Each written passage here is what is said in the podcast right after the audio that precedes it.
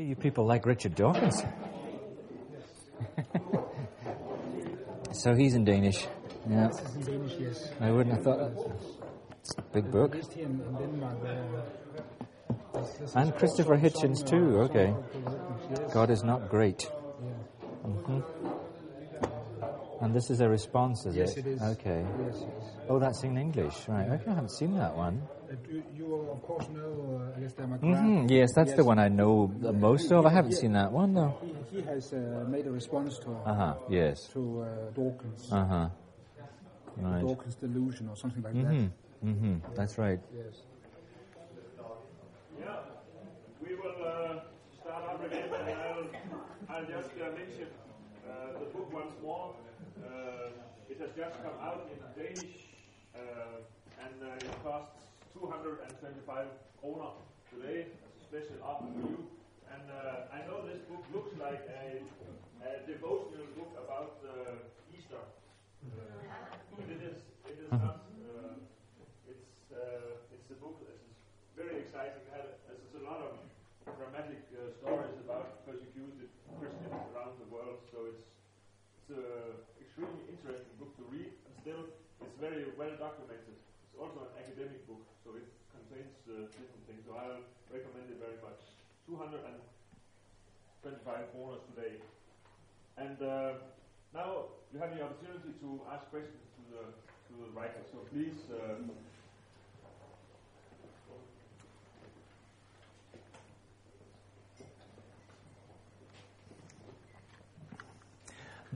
Sure. Yes. Tell us a little about the situation in China today. You, you heard about the openness and possibilities and things like that, and then at the same time you hear about that uh, there are still confusions and issues going on there. Mhm. Tell us a little about that. Certainly. Um, shall I repeat the question? Do you want me to do that? Uh-huh. The, answer, the um, question is to repeat it, to tell a little bit about the situation in China, because you hear two different stories that don't seem to go together. Uh, one is the story of openness, and the other is of increasing persecution. How do they fit? Uh, the simple answer to that is that there's more persecution and more freedom going on in China at the same time. Uh, it is just a very paradoxical place. Uh, on the coast, there is a lot more freedom. In the interior, it is harder. Because the interior tends to be run by the old fashioned leftist cadres, as they're called, who still have a kind of Marxist critique of religion. Religion is negative. On the coast, you have a much more progressive group within government, and they see the value of Christianity because they, China is going through a period of immense change. You have 100, 200 million people on the move from village to town. And of course, there's in, in, increasing lawlessness. And the leaders are frightened that things could get out of hand and they will lose the ability to ensure social stability. And so they see the value of Christianity because it makes people good. It has good ethics. And so there is a, a, group within government that say, what's the harm of the church? Let's let them flourish so that uh, they can ensure that people in this period of unbridled capitalism will still be honest, will still be good, will still be nice to their neighbor, and that kind of thing. So that's why you have, even within government, these two different messages depending on who's speaking. And uh, this reflects really in, uh, in the unusual situation on the ground. So, also, because China is so big, you can get away with a lot that the government doesn't know about. Even, for example, the Three Self Church. There's a church I know quite well in the interior, and they had a pastor there who was essentially an atheist who told everything to the government. And uh, one, the, un, the pastor who was under him, a young man, um, received literature from a Christian agency in Hong Kong, and the, the literature came to the old man's address uh, in the church, and uh, he insisted that the, the young man be kicked out. Well, what happened was the old man died, and the young man came back and took the name of the old pastor.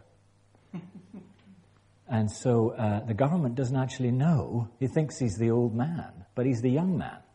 The government doesn't know. This goes on all the time in China, these kinds of things.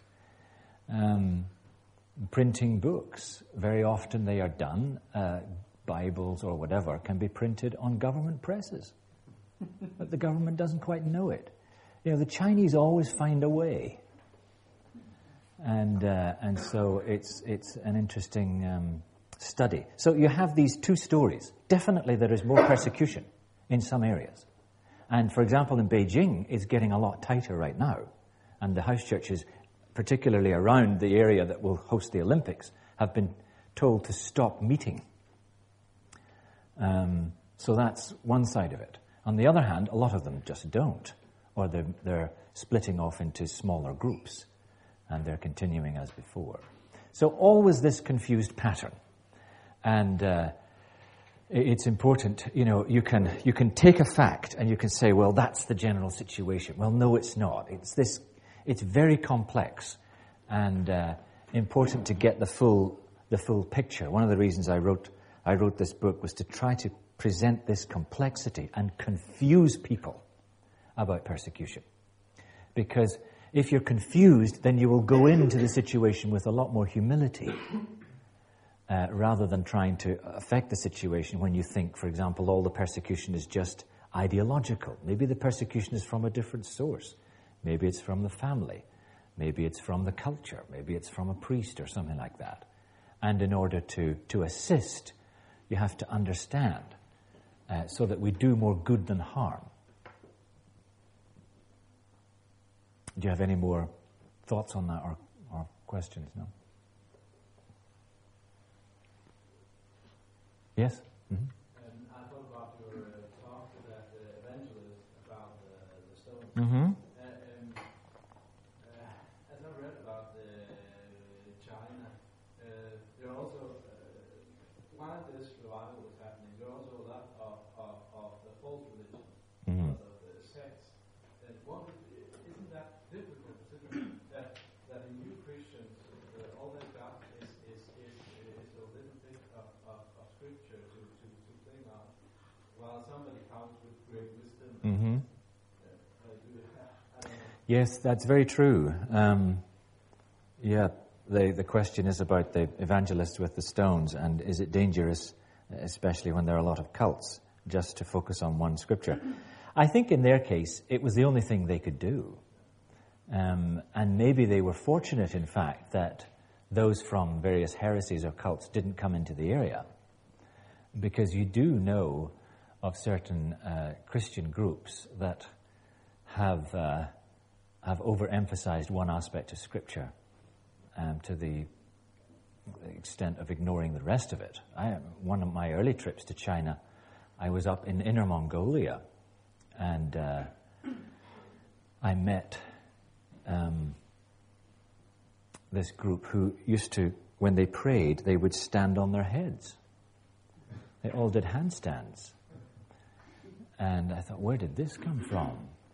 And uh, apparently it was from the experience of the founder of the group, where he had been, he was a, he tried Christianity and hadn't thought much of it. And one day he was traveling in this very remote area of the world, and he looked down into this well, and he was trying to see if there was water in it, and he fell down into the well head first. It was not very deep, but he was stuck. And he, he tried this and he tried that, and he couldn't move. And then he said, Well, God, if you're there, get me out of it, and I'll serve you. And all, as soon as he uttered the prayer, there was somebody at his heels pulling him out. So he said, Well, I prayed before and it didn't work. I prayed now and it worked. What was the difference? I was up, I was upside down at the time. You, you can't fault the logic. Um, and so that's what he taught his, his people to do. And he had scriptures to prove it. You know? And the interesting thing was when we brought the scripture in and said, look, you know, posture is not that significant. You can pray anyway, and uh, it's the, the issue is, you know, God hears, and we get through to God the Father through Christ, who is at the right hand of the Father now. That's that's the uh, that's the big deal about prayer. Well, it split the movement um, because one one group followed the, the scriptural teaching, and the other followed him because he felt rebuked and ashamed, and he lost his dis- the distinctive that he'd given the movement. And uh, he said, "Well, that can't be right." So, um, so it's very difficult um, to. But I think there's a sense in which it's very hard to live by the whole book. You know, we, we tend to have our favorite bits, and we live by them. We're all in a tradition that emphasizes some verses as opposed to others.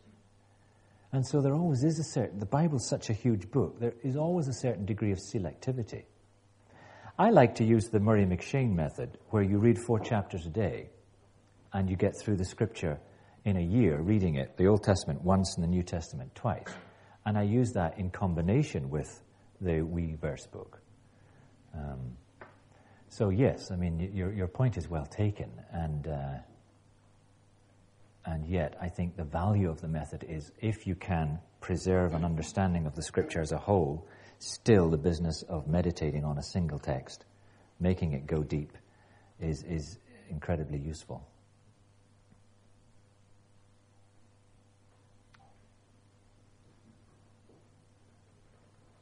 Mm-hmm. Um, how do we Oh, I'll come to you afterward. Yeah. Mm-hmm. how do we attack materialism in Denmark? How do you attack materialism in Denmark? Well, that's a question you'll have to answer for yourselves. Yeah. Uh, I mean, the the issue, I think, it, we have, believe it or not, we have materialism too in the UK. and uh, I, I have discovered that the people who are most effective in evangelism in the UK are those who evangelize through their lifestyle. And the people that are thought the highest of are those who downsize voluntarily and refuse to become wealthy or rich. There was one man who sold a house on our street, and housing is incredibly expensive and it's gone up, you know, tripled. So everybody's selling their house and moving into something bigger. That's what everybody does. Everybody talks about money, everybody talks about how much equity they have, blah, blah, blah, blah, blah.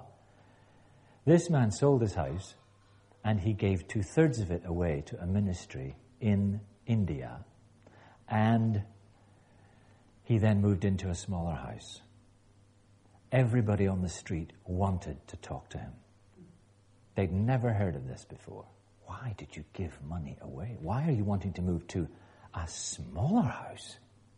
This just didn't compute. And so, lifestyle, in the choices that one makes, if you refuse to go along with the materialistic template, um, that can bring uh, incredible opportunities for evangelism. I'm not saying everybody should do that. Everybody has to decide for themselves. Some Christians need big houses. Some Christians maybe even need big cars. I don't know. Um, but uh, but if you spend money differently, that causes the world to sit up. But that's just a little part of it.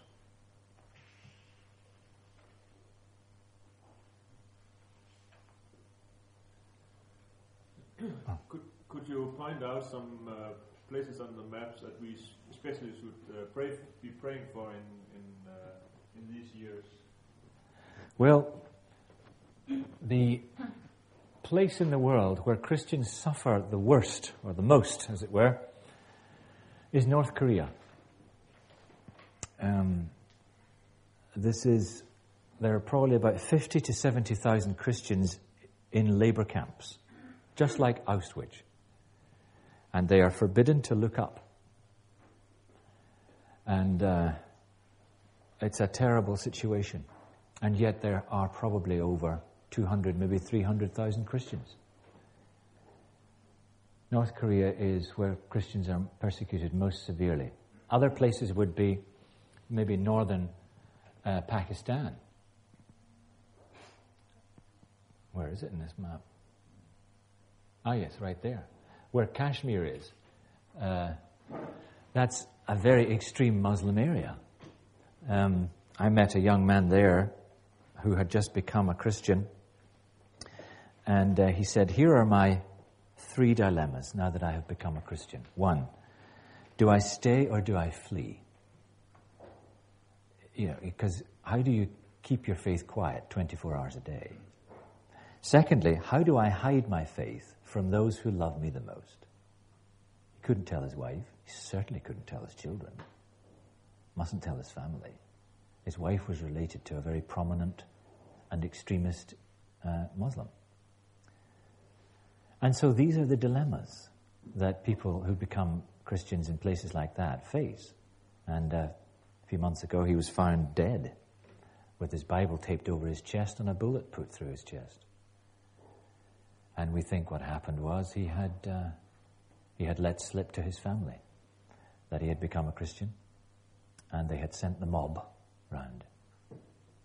So these are, these places are um, heartrending. It is so hard to be a Christian in many places in the world today. And uh, all they want is your prayers to stand strong. And a lot of them have to face the fact that this man said, said, I don't care if I die young. So these are two of the hottest spots right now. Other places, you know, that don't get so much press, like Nigeria. Nigeria is where there is a tremendous amount of persecution between the Christians, uh, the Muslims of the north, and the Christian communities up there. Probably the number of martyrs in that region has been in the thousands, actually, over the last few years. Uh, and that hasn't hit the headlines because very few people seem to want to read about Africa. India is another place. The Hindu extremists have been uh, insisting that, uh, that the Christians need to pack up and leave the northern Gangetic plain. And uh, very often out in the villages, um, those who convert from a low caste uh, are victimized and often killed, and nobody cares about them because they're low caste. They become Christians and they think, well, I can draw from the same well as the high caste people because caste doesn't matter anymore. Caste is Indian.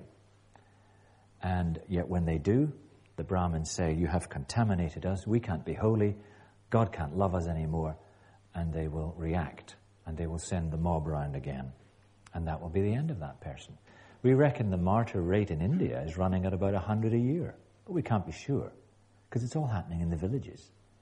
Sometimes the story gets to Delhi, maybe five, six months after it's actually happened. And you can't go to the village to check it out because the body's been buried and the police just say, oh, it was a local incident. Very hard for, for many, many Christians. You had a question, did you? It was about the same, Oh, right. same issue. Okay. I was thinking about uh, what about uh, Saudi Arabia? Mm-hmm. Do you have any information from there? Uh, yes, well, not that I can share on the internet. That's the problem. Um, but great things happening in Saudi Arabia, yeah, from a Christian perspective. But it is the uh, number two in our World Watch list as having the most restrictive religious policy. Yeah.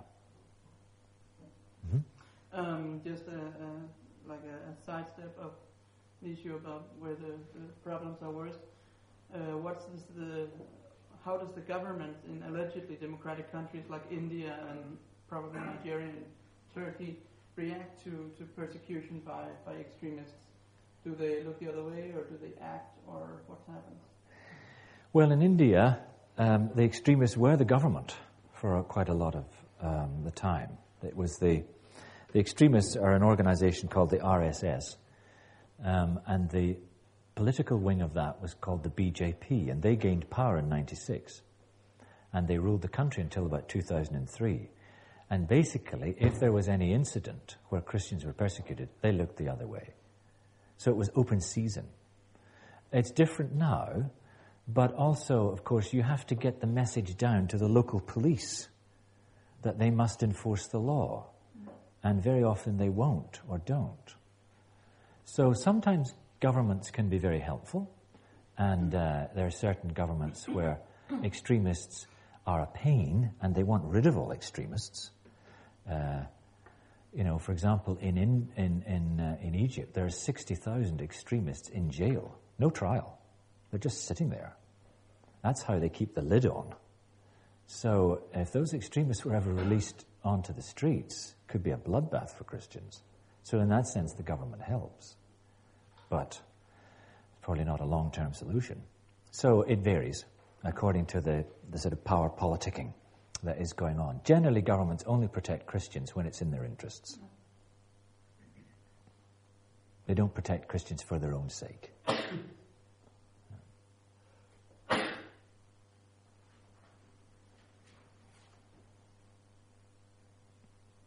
Well, I have a more general question, and I don't know if I can express it because I have not the words. Uh, thank you for the challenge which you've given us. I'm sitting here in, with a feeling that the culture among many Christians today is getting away from the old-fashioned way of looking at the others as, at the, en- as the enemy. You, you, you, you're, you're to serve them. You're to, to be one with uh, your neighbors and, and with the culture and, and things like that. Mhm. And now you come to say, if you don't have enemies, then something is wrong. Uh-huh. Have any that? Well, I remembered that quote I was going to say. Uh, it's this preacher, he said, Jesus said, Love your enemies. He didn't say, Don't make any. Now, if Jesus said, Love your enemies, you must therefore have enemies. So, what is the spiritual reason why we are persecuted? There is something in us that refuses to depend on Christ. That is ultimately, we, we find Christ an outrage. And it is that that is tapped deep into. And very often Christ comes to us, and rather than face him, uh, we would, we'll do something else to avoid the face of Christ. That is a spiritual process, I suppose, that's, that is always going on, isn't it? The, the Christian faith asks you to be weak, asks you to be dependent. And these are attitudes that we would have to take in dis- contradistinction to the attitudes our society tells us to have. So, in that sense, we're always going to walk a different path. It doesn't mean we can't be friends with our enemies. Indeed, one of our big emphases in Open Doors is reach out to Muslims, make friends of them. They are far too isolated, and many moderate Muslims want to become friends. Extremists are harder to reach, but then Brother Andrew often says it's easier to uh, cool down a fanatic than to warm up a corpse. you know? And that's why he always goes to extremists, because he said, I'm an extremist. You know, uh, I don't, he says, I don't want to be known as a moderate Christian. So there is that element. But I, I take your point. And I mean, I, I say if you're in a situation where you can't find enemies and uh, you can't find an evil that, that persecutes you, uh, I say perhaps you are in a period where, of, of unbounded blessing. And that should be rejoiced in. There are periods like that. Um, but then one would also say, but the period probably will not last if your witness is really going to affect the, the, the situation. Billy Graham, for example, I remember chatting to him about it, and I said, Would you describe yourself as a persecuted Christian? He said, Yes. Now, he goes everywhere. He's a religious VIP. He stays in five star hotels. How on earth is he persecuted? He said, Because the people that hate me the most are the Christians. Everywhere he goes, he was always greeted by people who would throw 30 pieces of silver at him. Christians. So if you do something for the sake of the gospel, somebody's not going to like it. That someone may come from within the church or outside it.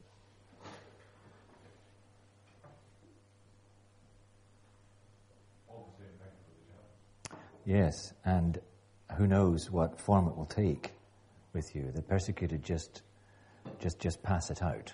Yeah.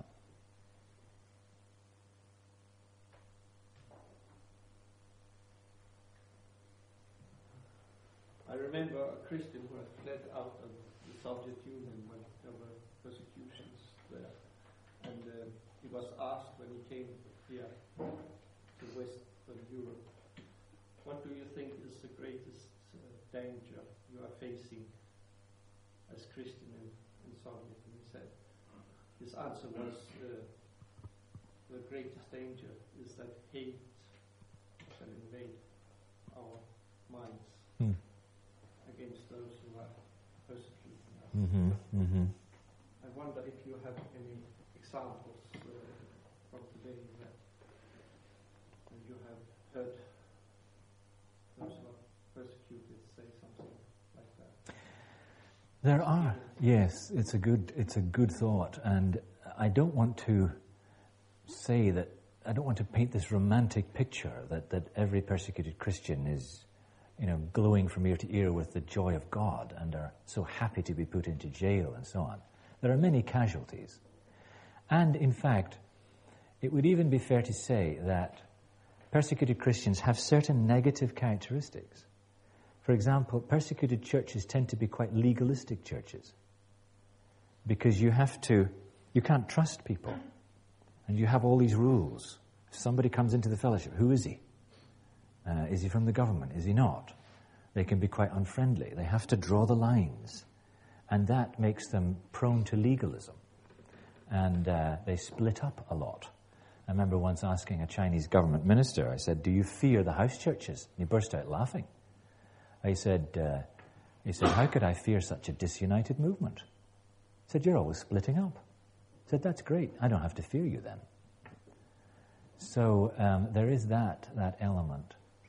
I did meet one woman, and I felt like she put the question of Job in a very interesting way. She had been in North Korea, she had become a Christian, and almost as soon as it happened, the famine broke out. She lost her husband, and she went up to the hills, and she was pregnant. And she went to a field, and she had the child. And she had no milk, nothing, no food. And she just put some straw over the child, said a prayer, and walked out of North Korea. The, the river was frozen, and she walked across. She didn't care whether she would get shot.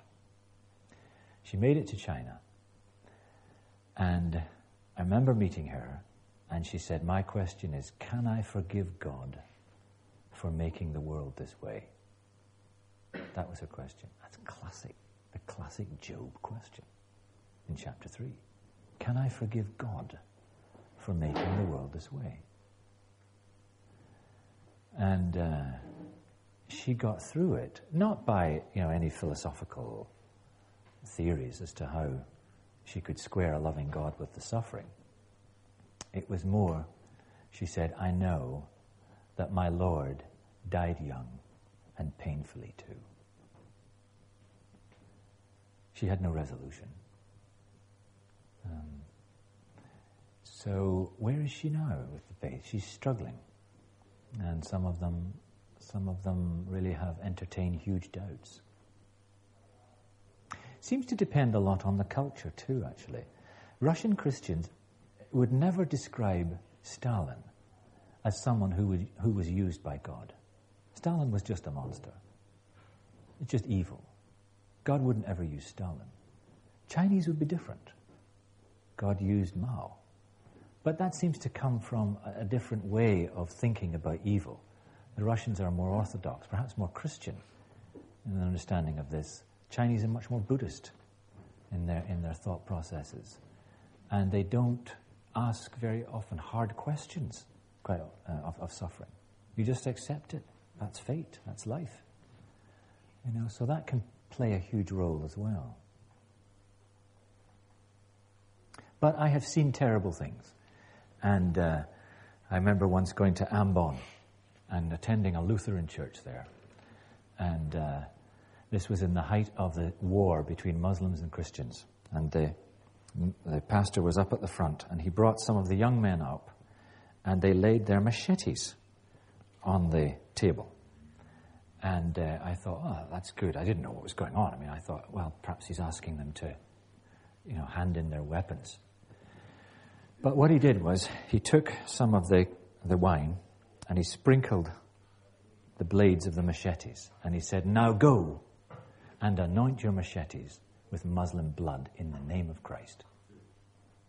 And they marched out with their machetes, and the people shouted, Hallelujah. That's what happened. And uh, I looked at that and I thought, that's not my God. But that was what was happening. And so, you know, there is this. Dawkins and Hitchens, of course, as I see over here, are very good at reminding us of that, as if that was the total story. it is a snippet of the story, but it's not the whole story. But it does happen.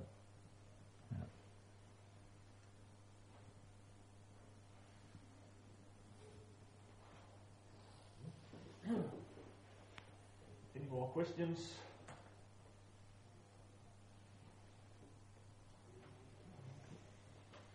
Does the revival in the Chinese church uh, go on as as much as it used to in the 80s or Yes, uh huh. Yes, um, the, the question is Does the revival, sorry, I haven't been repeating the questions. um, does the revival of the church in China still uh, in, is still going on at the same pace, at the same rate? The evidence seems to be that it's slowing up. Um, although I think uh, the latest statistics I've seen from Barrett's group, which are always a little bit on the high side, um, is that you've got, what, 57,000 people become Christians every day, and roughly 15 to 20,000, they say, are from China alone. I don't know. Um, sounds high to me. But uh, well, they're still basically reckoning that a third of the worldwide church growth is still coming from China. The interesting thing is, the Chinese churches are preparing for what they call the second boom of revival uh, because, as I said, maybe 200, 300 people are on the move from village to town. As they come into the towns, they form these huge shanty towns. And they are very susceptible to the gospel. And so the house churches in the cities are presenting the gospel to them, and these people are becoming, these migrants are becoming Christians in vast numbers.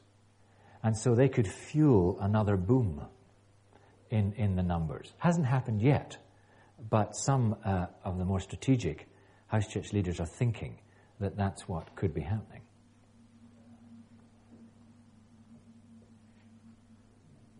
Um, it was just a uh, detailed question. Uh, this thing you, you said about the Lutheran Church, where the pastor asked, the, yeah, where was this? I didn't hear. Uh, it was in a in a place in the Moluccan Islands. Okay. Yeah, I'm a little bit uh, careful not to say where, although I think I probably did say where. Uh, it's, it's difficult to speak this way when it's it's on the internet.